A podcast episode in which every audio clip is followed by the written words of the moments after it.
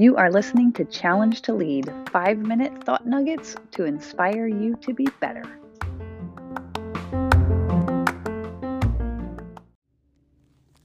Would you believe it if I told you that there was a downside to having really helpful people on your team? Would you? I'm going to tell you a story about a leadership session that I ran, um, l- roughly based around EOS. I helped a team get more aligned on what they're trying to accomplish and on who does what. And I had them do a little bit of homework ahead of time. And what came out of that homework was that people really were craving roles and responsibilities in their job because uh, something that came up was duplication of effort.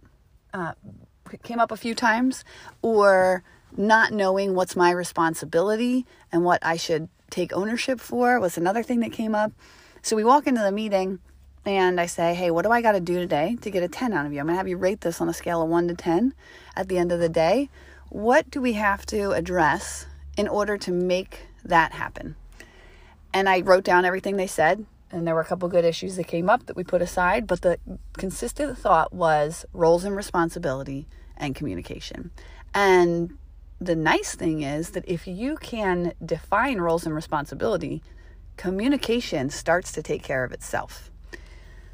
So we spent the day really working through where the company wanted to go and where people were. And then at one point, I had them uh, each break up into their kind of departmental groups and say, here's a piece of paper and a permanent marker, and I would like you to write down every single thing that you guys do during the week. There's there are about three people on each team, so it's like get together and just start spitballing it. What are all the things that you do? And we had these huge lists, and I was like, great. And then we had them read them off, and say, and as I had them read them off, I listened and I said, okay, I think that some of these things, they fall into an overarching category, right? So if someone says, I have to send out the mailers and I have to do our SEO and I need to um, do our call, calls and our follow-ups with our prospects, I can I can roll those all up into marketing, right? So then then it's marketing.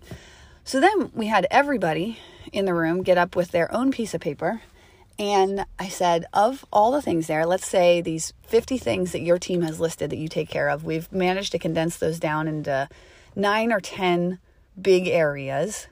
Which one of those areas is yours? And this was, I think, super eye opening. Some of them, it was completely obvious um, who owned what on which team. Um, but then we even ran into the issue of, well, I own three of these things. Which one is the highest priority? And especially if your team has been running without clear roles and responsibilities, if you try to give them very detailed roles and responsibilities right off the bat, it's not going to work because number one, the reason they probably don't have roles and responsibilities is because you, as the leader, may not be a super detail oriented person, which is fine. You have your own joys and giftings that you bring to your team but roles and responsibilities probably not one of them. And so if you're like, I'm going to sit down and I'm going to write down a very detailed roles and responsibilities for this person, I'm going to give it to them, you're probably not going to do a great job managing and holding them accountable to 20 different things. Instead, I believe that the st- first step is a baby step.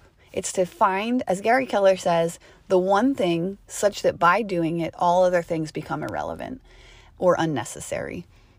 And now that's not necessarily true, but you will usually find that there is one thing that you should be focused on that if you do it, your business will run. Maybe not perfectly, but it'll run well.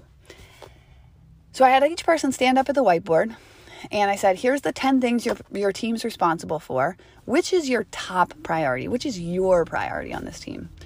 And then we we pulled each of those aside and I said, okay, that's what I want you to focus on for the next 90 days. I know that there's a million other things that you guys want to do and you feel like you should be doing, but let's just put the first big domino there. You're going to focus on marketing for the next 90 days. Okay? As an example.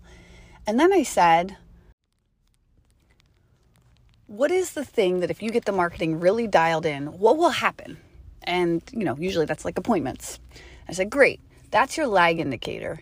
if you do what you need to do, you'll get appointments. How many appointments do you think you should be able to get in the next 90 days? We broke it down like that. And then I said, What's your lead indicator? What are the actions that you need to take in order that if you do them, they should result in appointments? And we talked through that.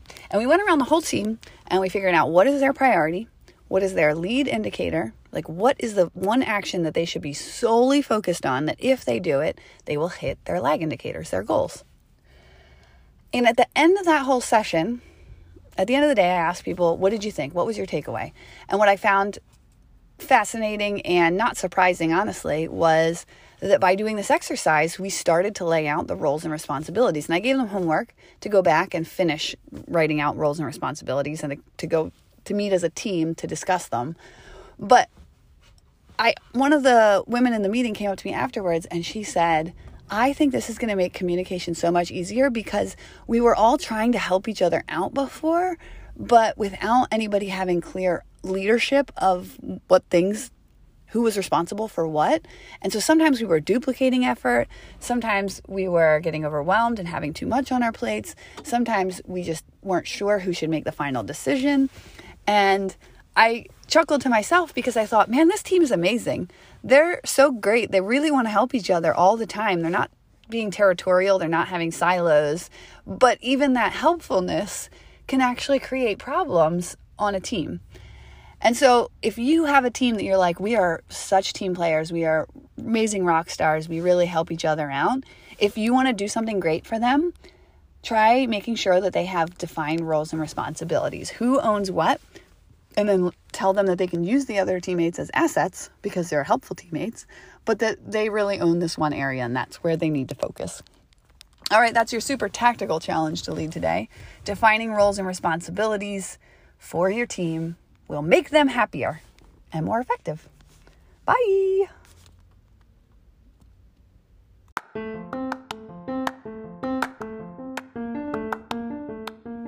Thank you for taking the time to listen today. I appreciate it and I appreciate you. I have two challenges for you right now.